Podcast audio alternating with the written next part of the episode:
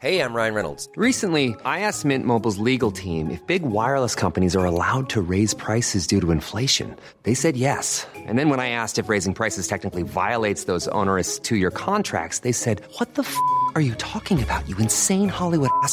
So to recap, we're cutting the price of Mint Unlimited from $30 a month to just $15 a month. Give it a try at mintmobile.com slash switch. $45 upfront for three months plus taxes and fees. Promo rate for new customers for limited time. Unlimited more than 40 gigabytes per month. Slows. Full terms at mintmobile.com.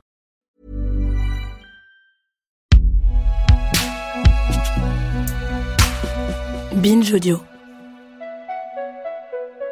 Ce qui est très difficile, c'est de, de prendre conscience qu'on est soi-même en dehors de la réalité. Il faut distinguer dans cette maladie encore plus que dans les autres les symptômes tels que nous les observons et les symptômes tels qu'ils sont éprouvés. J'ai le sentiment qu'il suffit parfois de quelques degrés pour passer de l'irréel au réel. Il est important de rappeler qu'il n'y a pas des schizophrènes, mais des humains qui souffrent de schizophrénie.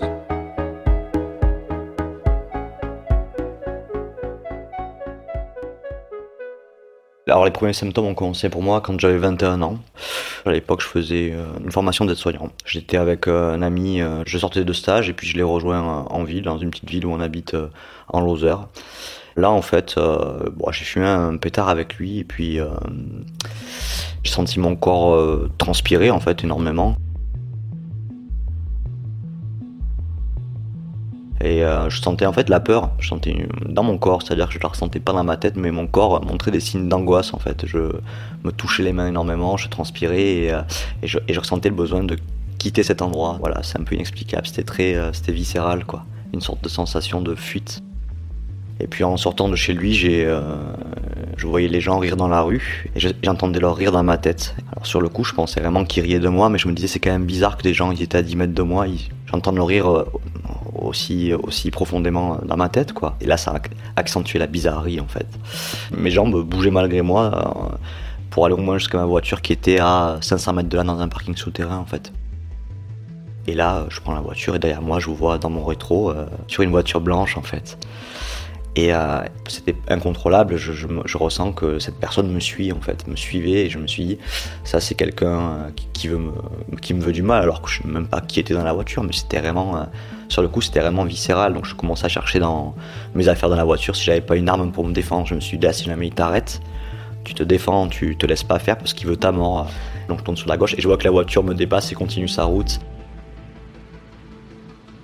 Là j'ai ressenti à nouveau une sorte de soulagement. Et puis je suis rentré euh, dans mon appartement et, euh, et en fait j'ai, je sais pas si je peux dire me réveiller, je sais pas si j'ai dormi, mais en tout cas je me suis réveillé le lendemain après-midi, donc il s'était passé 24 heures. euh, J'ai ouvert les yeux, j'ai senti comme si je me réveillais de quelque chose et j'ai vu que autour de moi le monde avait un peu changé. J'avais tout barricadé dans mon appart, j'avais jeté pas mal de choses, j'avais cassé mon ordinateur, sûrement un coup de, un coup de- de pied ou de poing, je pense. Et euh, c'était un peu la panique, et puis le truc qui m'a un peu fait sortir de ma léthargie, de, de sorte de blackout en fait, parce que je me, rappelle, je me rappelais de rien à ce moment-là. C'est euh, quelqu'un qui toquait euh, de manière assez paniquée à ma porte, et en fait il s'avère que c'était mon papa. Voilà, mon papa en fait il avait été appelé par l'IFSI, donc l'Institut de soins infirmiers, là où je faisais mes études, qui m'a appelé un peu en panique en disant ouais Lucas il est pas venu en cours, il a pas prévenu, ça lui ressemble pas parce qu'il vient toujours, il est assidu. Donc, euh, donc il, a, il a pris peur, il est venu voir de suite. Il a, il a toqué, j'ai même pas pu lui ouvrir la porte d'entrée parce que je l'avais bloqué avec mon bureau. Donc il est rentré par la baie vitrée et puis il est venu me voir, il m'a dit mon dieu, il a juste regardé autour de lui, il m'a dit ça va pas bien là, qu'est-ce qui s'est passé? Je lui ai juste dit réellement, ben, je sais pas en fait quoi, je sais pas, je savais pas où j'étais en plus. J'étais déboussolé, je me sentais vraiment euh, un peu, vous savez, comme si on était dans un vertige ou dans un aquarium, dans un aquarium en fait. Tout était atténué, tout était très différent de, je pense, de, ce qu'était la réalité en fait à ce moment-là. Et donc euh, mon père, me voyant dans un état vraiment étrange, me dit, c'est ces mots étranges, c'est pour ça que je les emploie, il me dit, euh, peut-être aller aux urgences. euh. Bon, j'ai pas, j'ai pas réfléchi, il m'a pris dans sa voiture, on est parti direction les urgences. C'est à partir de ce moment-là, je pense que réellement, j'ai senti que mon esprit fonctionnait en deux parties. Voilà. Donc il y a une partie de moi qui était vraiment, euh, je pense qu'il pouvait même pas euh, réfléchir à ce qui se passait, c'était juste euh, sans affect. Mais une autre partie de moi, voilà, je peux pas le dire autrement, était en panique parce que je savais pas ce que j'avais en fait. Et en même temps, je crois pas que j'avais envie que quelqu'un sache ce que j'ai tellement je me sentais dans un aquarium. Et puis là, arrivé à l'entrée des urgences, j'ai ressenti vraiment un truc que je vous disais, cette partie un peu en double, une sorte de craquement en moi, quoi. Et je, me, suis séparé de mon corps. Je peux pas le dire différemment, mais comme si j'étais le caméraman de ma propre vie, en fait. Donc je me voyais de dos ou des fois en contre-plongée, ça pouvait changer. Et j'avais aucune, entre guillemets, prise sur ce que je voyais se dérouler devant moi. Je ne contrôlais pas j'avais peur de, que de plus pouvoir revenir dans mon corps. Et en tout cas, bon, l'infirmière qui m'a, qui m'a, une jeune femme qui m'a accueilli aux urgences, qui était la secrétaire derrière sa petite baie vitrée là, m'a demandé la carte vitale et toutes les choses d'usage. Et là, bon, elle me met sur un, lit de, médecin, elle me dit asseyez-vous là, le médecin va venir, restez euh, tranquillement si vous avez besoin de quoi que ce soit. Enfin, très gentille, très avenante. Et puis, euh, le médecin est arrivé.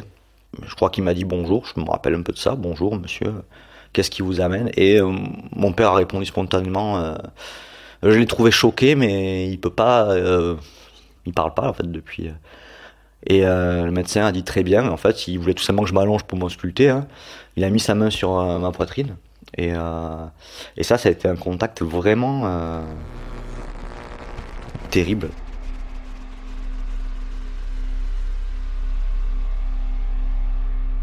Ce qui peut paraître fou de dire ça, je sens ressentais une brûlure quoi. Il n'y avait plus de frontière entre, je pense, l'extérieur et l'intérieur.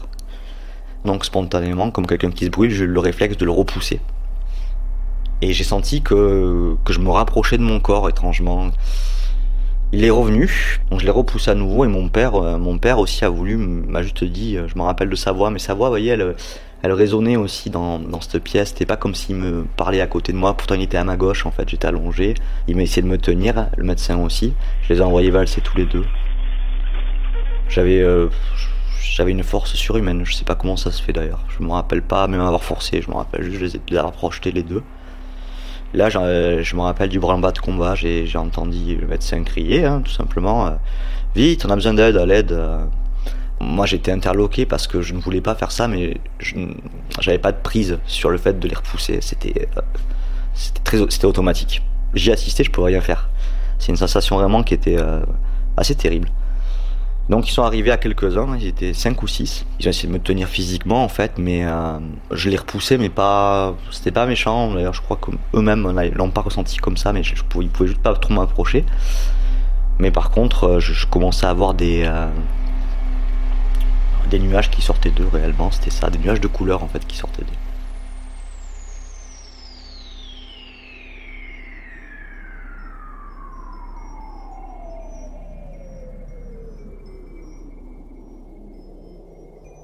C'est comme si je voyais toute l'angoisse de la pièce. Moi, je l'associais vraiment comme ça sur le moment. Je me suis dit, c'est la mauvaise énergie qui plane. C'était des nuages jaunes, violets. Euh, c'était une couleur bizarre. Des nuages de peinture un peu qui et euh, qui enveloppaient tout ça. Et c'est comme si quelque chose tout montait en fait. C'est-à-dire que mon angoisse, il la ressentait, leur angoisse, je la ressentais. Et je crois que ça, ça accentuait ce truc-là de. Je pense c'est une hallucination, mais euh, sur le coup, c'était pas vécu comme ça. Sur le coup, je me posais pas la question en fait de si ce que je voyais était réel ou pas. Par contre, j'ai réintégré mon corps à ce moment-là, vraiment, et c'est comme si j'entendais le bruit d'un craquement dans, ma chair et mes os.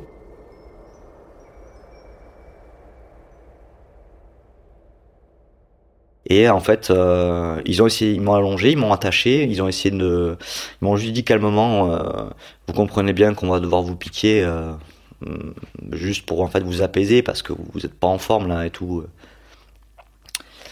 Et je me rappelle que je leur disais juste, je veux que ça s'arrête, je veux que ça s'arrête. Voilà, c'était très éprouvant physiquement de vivre ça. J'étais contracté à tel point qu'ils m'ont dit, on peut même pas implanter l'aiguille tellement vous êtes dur, vous êtes raide. Et puis en fait, il y, a un infirmier, euh, il m'a attrapé la main en fait, très doucement, et puis euh, il a eu une réflexion qui, je pense, m'a vraiment aidé à me calmer parce qu'il m'a dit, mais vous vous appelez comment et qu'est-ce que vous faites dans la vie? Et c'était vraiment au milieu de cette pagaille, c'était quelque chose de, de dissonant, quoi. Ça avait été vraiment le, bordel jusque-là. Fallait voir la chambre avant et après mon passage, on va dire. Mais là, ce mec-là qui sort ça, euh, euh, j'ai, eu plus ce truc de, vouloir fuir ou quoi. Juste, il m'a attrapé la main. J'ai répondu calmement, je me rappelle de ça, bah, je m'appelle Lucas, j'étais en stage au-dessus, machin. Pour moi, ça a été une figure très rassurante, ce monsieur. Pendant qu'il me parlait, une autre infirmière, elle, euh, elle m'a fait, je vais, elle m'a dit, vous êtes calmé, je vais pouvoir vous injecter le, le produit, ça va vous détendre et tout. Euh. J'ai pas eu mal du tout. J'ai rien senti pour être honnête, j'ai même pas senti. Euh, j'étais dans moi, mais je sentais pas mon corps à ce moment-là trop encore. Et voilà, et puis elle m'a dit voilà, vous allez sûrement vous endormir un peu. Tout était plus calme. Le médecin a dit bon, il est sorti avec mon papa de la salle. Moi, j'étais allongé sur le lit. Il y avait une sorte de vitre, donc je voyais les deux discuter, mais j'entendais rien. Un peu comme dans les films avec les policiers, c'est bizarre, mais il y a un truc un peu comme ça où on se dit putain, il raconte quoi derrière la vitre. là, c'était pareil. J'étais allongé, mais je me disais juste putain, ça sent pas très bon là quand même, parce que qu'est-ce qui m'arrive, qu'est-ce que je fais là? Le médecin est rentré avec mon père et le médecin il a dit voilà, euh, je vais être obligé de signer une hospice euh, en psychiatrie. Et sachez que euh, si moi je le fais, ça va après. Euh, vous aurez affaire aux représentants de l'État. C'est eux qui décideront si vous pouvez sortir ou pas. Parce que vous m'avez quand même frappé. Le médecin a avoué, je conçois que c'était pas voulu. Euh, il me l'a dit même clairement. Mais par contre, voilà, c'était. vous comprenez bien que je peux pas. Et mon père, il m'a dit, il a eu démontré juste, il m'a dit, quoi qu'il arrive, ça t'appartient. Donc moi, je signerai rien si t'es pas en accord avec le fait de signer Là, j'ai vu, j'avais, connu un regard que j'avais jamais vu. C'est ce regard-là qui m'a fait me dire bon, je vais chez les fous, quoi. Alors en plus en Lozère, vous savez, on a qu'un hôpital qui a une, histoire assez euh, connue dans toute la France, c'est Saint-Alban. Chez nous, quand on était gosse, on disait si tu fais le, mariole, si tu fais n'importe quoi, on va t'envoyer à Saint-Alban, quoi. Donc il y avait une connotation un peu comme ça. Je me dis putain, je vais enfin voir ce qu'il y a à Saint-Alban, mais le enfin était vraiment, euh, c'était pas un bon enfin.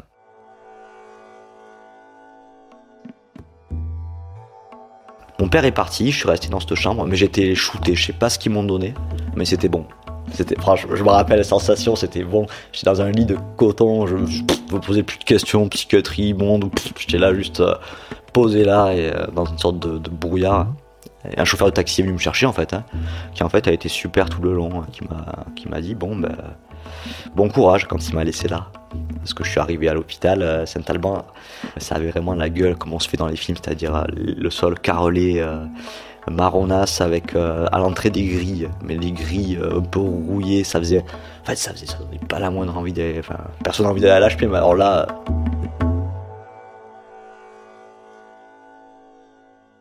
Un soignant est venu me chercher un grand type Monsieur Aiguille, on nous a prévenu. il, dit, il m'a dit bon, vous allez voir le psy un petit quart d'heure là, mais après, je vais vous montrer un peu. Et puis il a été très prévenant, il me dit c'est la première fois que vous venez, ok. Euh. Et il m'a dit vous avez faim. Et là d'un coup je me suis rappelé, euh, ah ouais j'ai faim en fait. Euh. J'avais oublié ça alors que je sais même pas si j'avais mangé la veille en fait. Hein. Ça faisait plus de 24 heures que j'étais sans manger. Il me dit il reste des lasagnes. Et à ce moment-là, j'étais tout seul dans la salle avec lui. Il m'a donné à, manger les lasagnes. Il me dit mange tranquillement. Après, on ira voir le psy.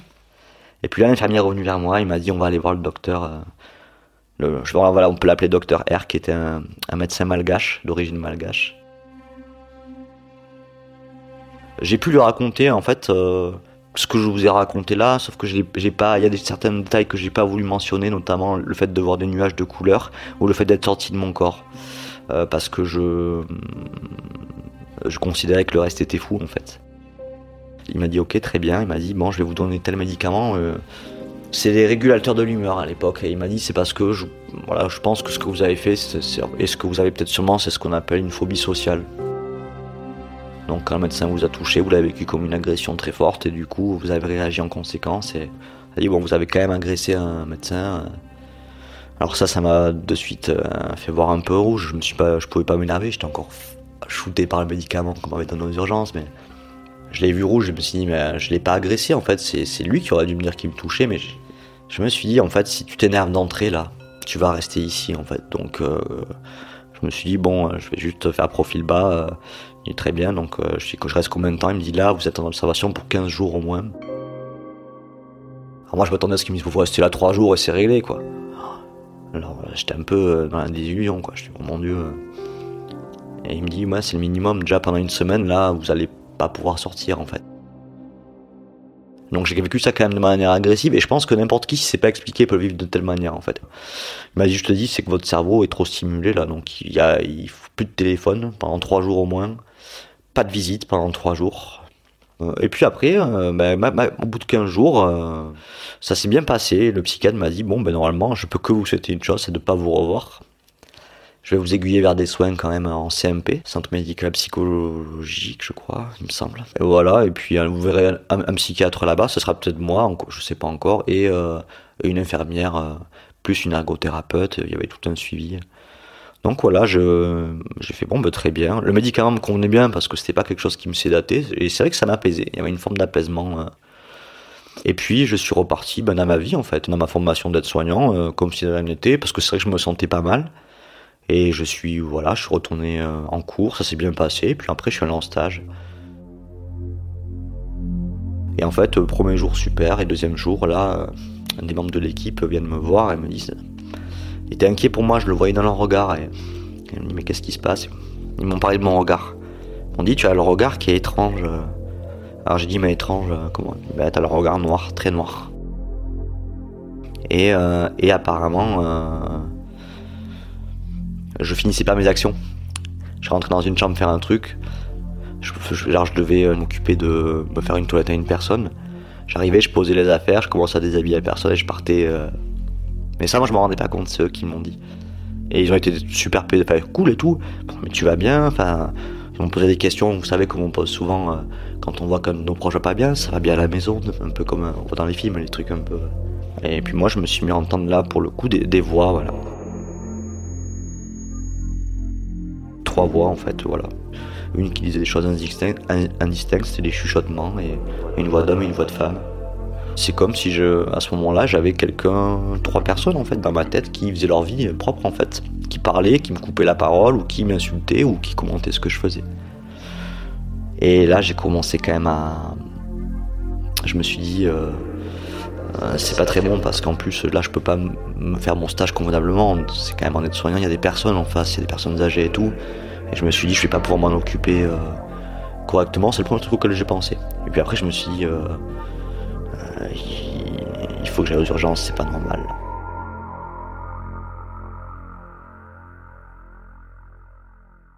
Et il s'avère qu'il y avait une, une, une, copine à moi de, la promotion aide-soignante qui était sur le même lieu de stage avec moi, qui s'appelait Justine.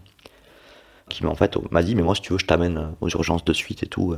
Et là je pouvais pas trop lui répondre parce que ça coupait si vous voulez, c'est-à-dire que je pouvais commencer à lui parler mais les voix euh, les voix complétaient ce que je lui ai raconté ou euh, ou quand elle me parlait, les voix coupaient parce que je les entendais comme j'entendais le reste. Donc en fait, ça coupait toutes les discussions. Euh, j'ai mis mon, doigt sur, sur mon nez, j'ai dit, on est arrivé aux urgences. J'ai vu un autre psychiatre, c'était pas le même, mais qui avait mon dossier sous les yeux, etc., qui avait déjà du coup. Je lui ai raconté, je lui ai dit, bon voilà, écoutez, j'entends des voix et tout ça. Et, euh, il m'a regardé un peu gravement, il m'a dit, bon, euh, euh hospite, je dis, bah, hospite. Puis là, j'y suis resté deux mois parce qu'au fur et à mesure de, de cet hospice, en fait, euh, ben, les voix ne se sont pas calmées. Elle, me, elle me, disait à l'époque des choses vraiment violentes, quoi. C'était du genre. Euh, même quand elle, des fois, elle se, battait entre elles, et puis des fois, même, elle, me disait, euh, tout simplement, suicide-toi, attrape les draps de ta chambre, accroche-toi la tête là, et puis tu casses ta nuque d'un coup, enfin, tu tes copains, tu tes parents et suicide-toi avec, mets le feu partout regarde, ils t'enferment tous, euh, ils méritent que ça de crever. Enfin voilà, c'est des choses vraiment dures. Je pouvais plus dormir du coup. Les voix ne s'arrêtaient pas la nuit. Hein. Au bout de 5-6 jours sans dormir, eh ben, j'ai vraiment. Euh, j'avais plus de prise sur ce qui se passait. Ce que je me rappelle, c'est qu'on m'a donné des, doses de cachet énormes, de médicaments énormes, pour que je trouve moins le repos, mais en fait, euh, qui, est ni plus ni moins qu'une camisole, quoi, un chimique, réellement. J'étais enfermé dans mon corps, et puis à tel point qu'il y avait des soignants qui devaient me donner à bouffer euh, comme si j'étais un vieux grabataire euh, parce que je me bavais dessus. Je pouvais plus me laver, tellement j'étais euh, pas en capacité de faire quoi que ce soit, et puis je bavais à table, quoi. J'ai 21 ans, et je suis là à baver. Je sais ce qui se passe, je le ressens, mais mon corps ne m'obéit plus parce qu'il est endormi par des drogues, en fait. C'est ça qui se passe. Alors ouais, les voix se sont tues, mais en fait, ce vide-là, qu'est-ce qu'il remplace du coup? Les voix, quand elles partent, elles laissent un vide. Et qu'est-ce qui remplace ce vide J'ai découvert vraiment ce que c'est l'ennui. Le vrai ennui, quand on est dans le monde, on ne sait pas ce que c'est euh, avant de passer par l'HP. Et en fait, euh, je m'ennuyais tellement, et j'avais surtout tellement pas envie de raconter ma vie à quiconque, que je m'asseyais sur mon banc fumant des clopes à la chaîne. J'imaginais que, que la fumée qui, qui s'échappait comme ça, c'était moi qui, qui m'envolais de cet endroit en fait.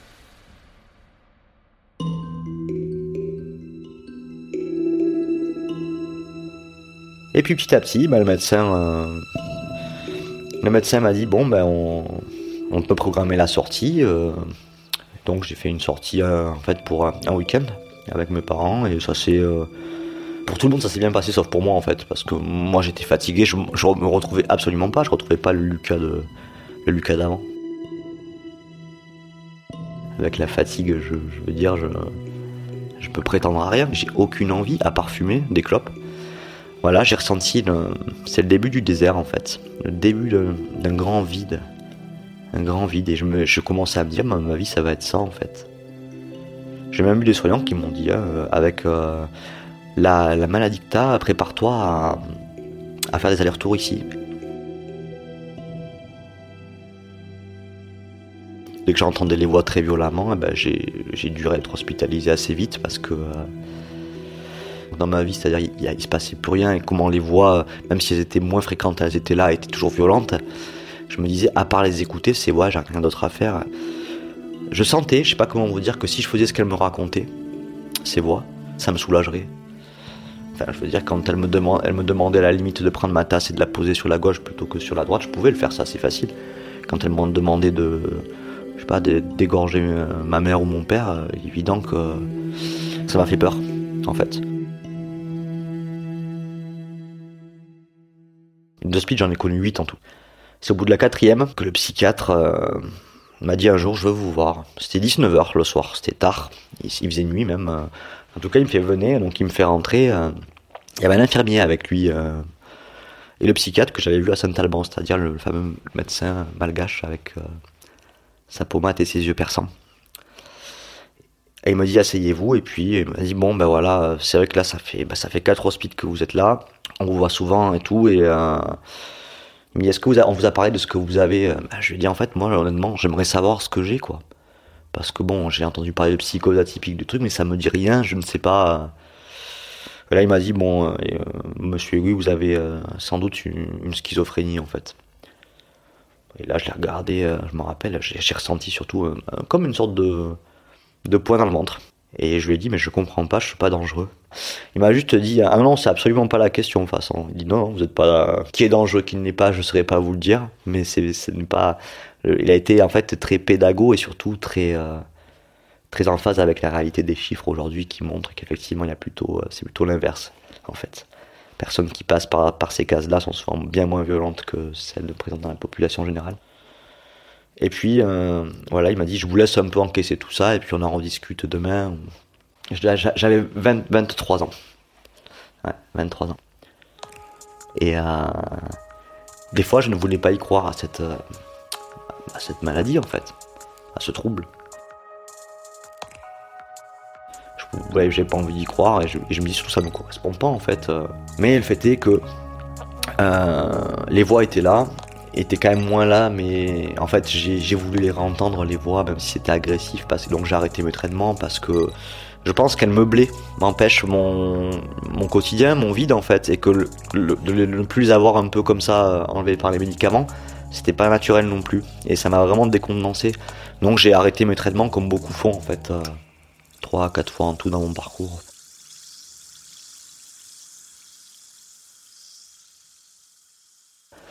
Et quand je les arrêtais, je ressentais un regain de. Bah, du coup, les voix revenaient, mais je ressentais aussi un regain d'émotion, de plein de choses. En fait, ouais, les, voix étaient, étaient à ce moment-là très. Euh, vraiment, toujours dans la violence et la colère. Et en fait, c'est un psychiatre, un jour, que je suis allé voir, qui m'a dit Mais est-ce que vous mettez en colère dans la vie euh Et je me rappelais plus, en fait. La dernière fois, j'avais été en colère, mais ça devait remonter pour que je me rappelle pas du tout. Euh. Et il m'a dit ben, En fait peut-être que les voix sont, sont l'expression de votre colère en fait que vous que vous autorisez tout simplement pas en fait à, avoir dans votre vie. Or la colère, euh, moi j'associe la colère à quelque chose de négatif. Il me dit mais la colère en fait elle sert, hein. elle sert à quelque chose. Si on a, une émotion comme la colère, c'est qu'en fait c'est pas pour rien, c'est pour mettre des limites, c'est pour euh, intimider. Si on si on a besoin entre guillemets dans la nature, enfin voilà c'est pour euh, avoir de la force. C'est le conflit en fait. C'est le conflit sert un petit peu servir un peu. Et là, j'ai, sorti de là et j'ai réalisé ça. J'ai fait. ah ouais, c'est, pas con. Ça m'a poussé, enfin, ça m'a permis de me dire faut, faut que j'accepte du coup une forme de violence que j'ai en moi. Et j'étais pas du tout en accord avec ça pendant longtemps. Mais ça m'a énormément aidé justement de, de me dire, mais en fait, c'est, oui, c'est la colère, donc euh, il faut que je les écoute, il faut que je leur réponde à ces voix, il faut qu'en fait j'en prenne compte. Euh, mais d'une manière. euh, pas dans une forme de contrainte plus comme faisant partie intégrante d'un tout et, et qu'elles sont pas là pour rien et qu'en fait c'est pas inconnu. La sensation est inconnue d'entendre des voix mais euh, ce qu'elles me disent n'est pas inconnu. Ça vient bien de ma tête. Et donc j'ai euh, commencé en fait à, voir ça différemment et à les, considérer en fait. Petit à petit, ben, euh, à leur parler, à leur répondre, même à les envoyer chier clairement. Dire, oh c'est bon, là, tu, aujourd'hui, tu, quand elle s'agitait trop, mais enfin, j'entends des, des trucs du genre, ouais, tue-le et tout. Je dis, ah, t'es bien mignon là, mais si je tue quelqu'un là, en fait, j'ai plus de vie, moi, je suis en toi. Je répondais comme ça, en fait. Et euh, bon, ça pouvait être un peu déstabilisant pour mes proches, mais je crois que le voix haute est indispensable, en fait. Je peux répondre dans ma tête, mais le voix haute, ça fonctionne mieux.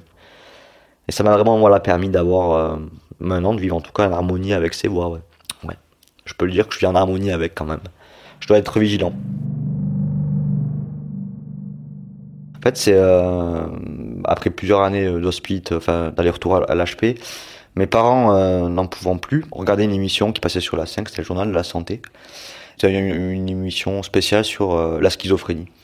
Et il y avait un, professeur, le professeur Lançon, qui d'ailleurs travaille à Marseille, qui parlait en fait de la, schizophrénie, mais surtout de, des personnes qui l'accompagnaient. Déjà, rien que de dire ça, personne accompagnée et non pas malade ou patient, rien que ça, ça les a vachement, euh, ça leur a plu quand les choses sont bien faites, en fait, euh, beaucoup de personnes gagnent quand même en qualité de vie euh, et peuvent vivre une vie, euh, en tout cas, satisfaisante, quoi.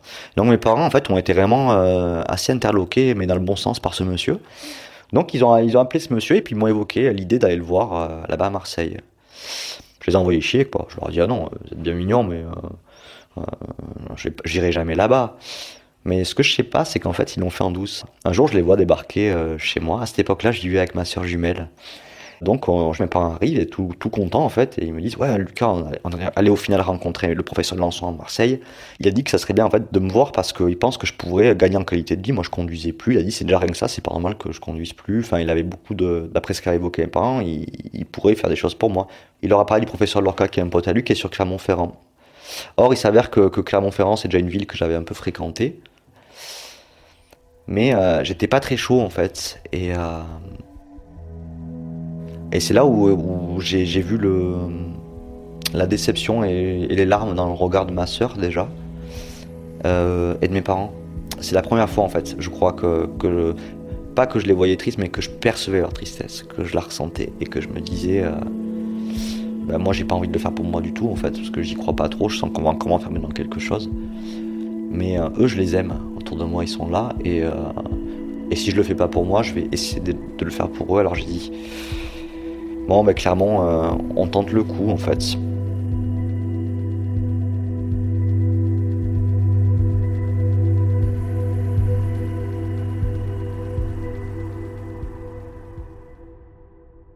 Donc euh, j'ai intégré le dispositif dans lequel je bosse aujourd'hui qui s'appelle les centres experts. Euh, C'est un dispositif, c'est un, un mot barbare, centre expert schizophrénie, c'est ça l'appellation.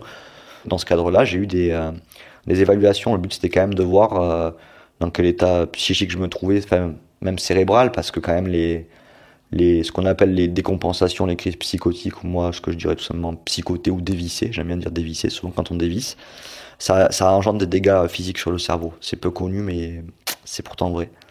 Donc c'est aussi faire un état des lieux de la carte de mon cerveau, comment il marche. Il y avait cet aspect-là, mais il y avait l'aspect aussi du coup rencontre avec des psychiatres qui voulaient reprendre tout l'historique, tout mon parcours et tout ça. Et aussi voir effectivement si le diagnostic était, euh, on va dire, euh, euh, pouvait être remis en question, si c'était vraiment celui-là, et en fonction, qu'est-ce que moi je voulais faire et qu'est-ce qu'on pouvait faire. En tout cas, j'ai rencontré là une psychiatre qui m'a reçu pendant deux heures. Et en fait, cette personne euh, m'a dit tout simplement, mais en fait, euh, excusez-moi, mais je vous coupe, mais est-ce qu'on vous a dit que vous pouvez aller mieux? Euh, Là, je je j'oublierai jamais ce que j'ai ressenti. Je regardez, euh, comment ça? On vous a dit qu'en fait, euh, vous pouvez, euh, il y en a qui parlent de rémission, mais vous pouvez vous rétablir en fait. Et je me suis aperçu de ça, c'est que quand même en, en 8 ans de, de suivi, on n'avait jamais évoqué cette possibilité-là.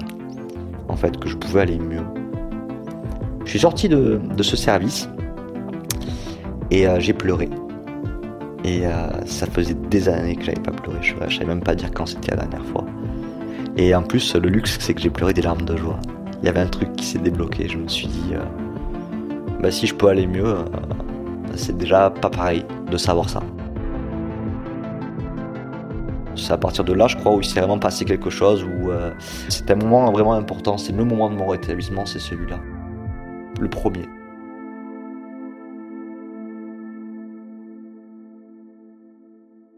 Je crois que ce moment-là, en fait, a rééveillé ma curiosité.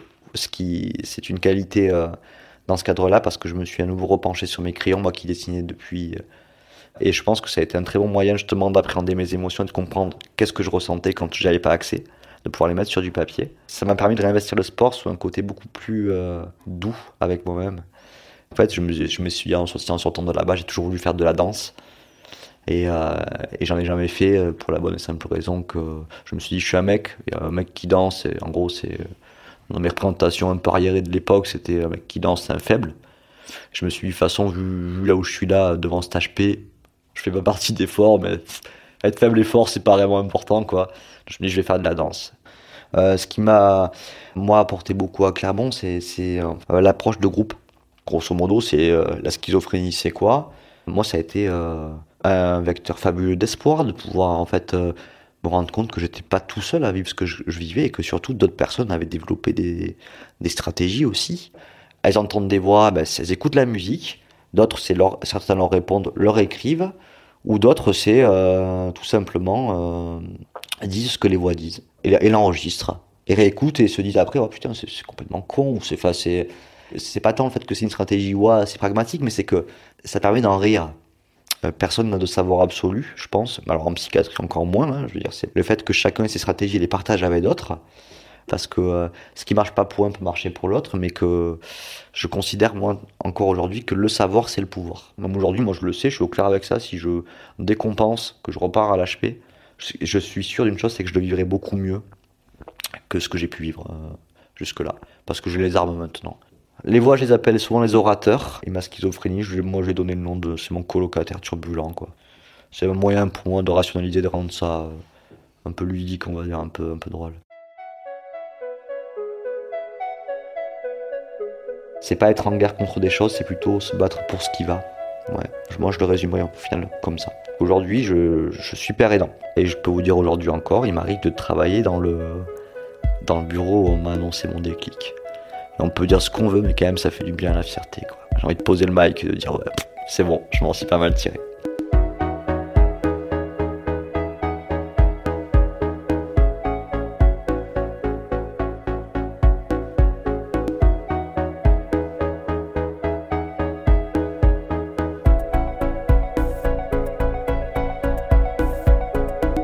Après est un podcast de Binge Audio. Entretien mené, enregistré et monté par Adélie Pojman-Pontet. Réalisation Paul Berthiaud. Production Naomi Titi.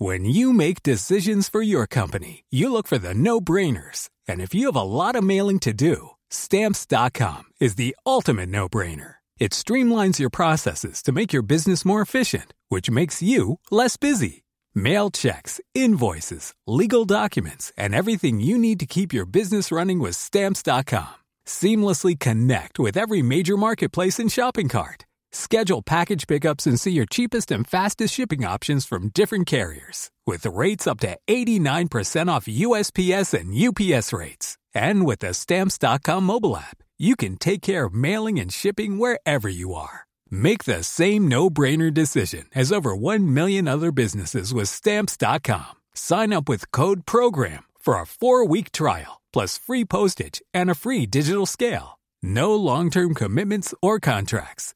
That's stamps.com. Code program.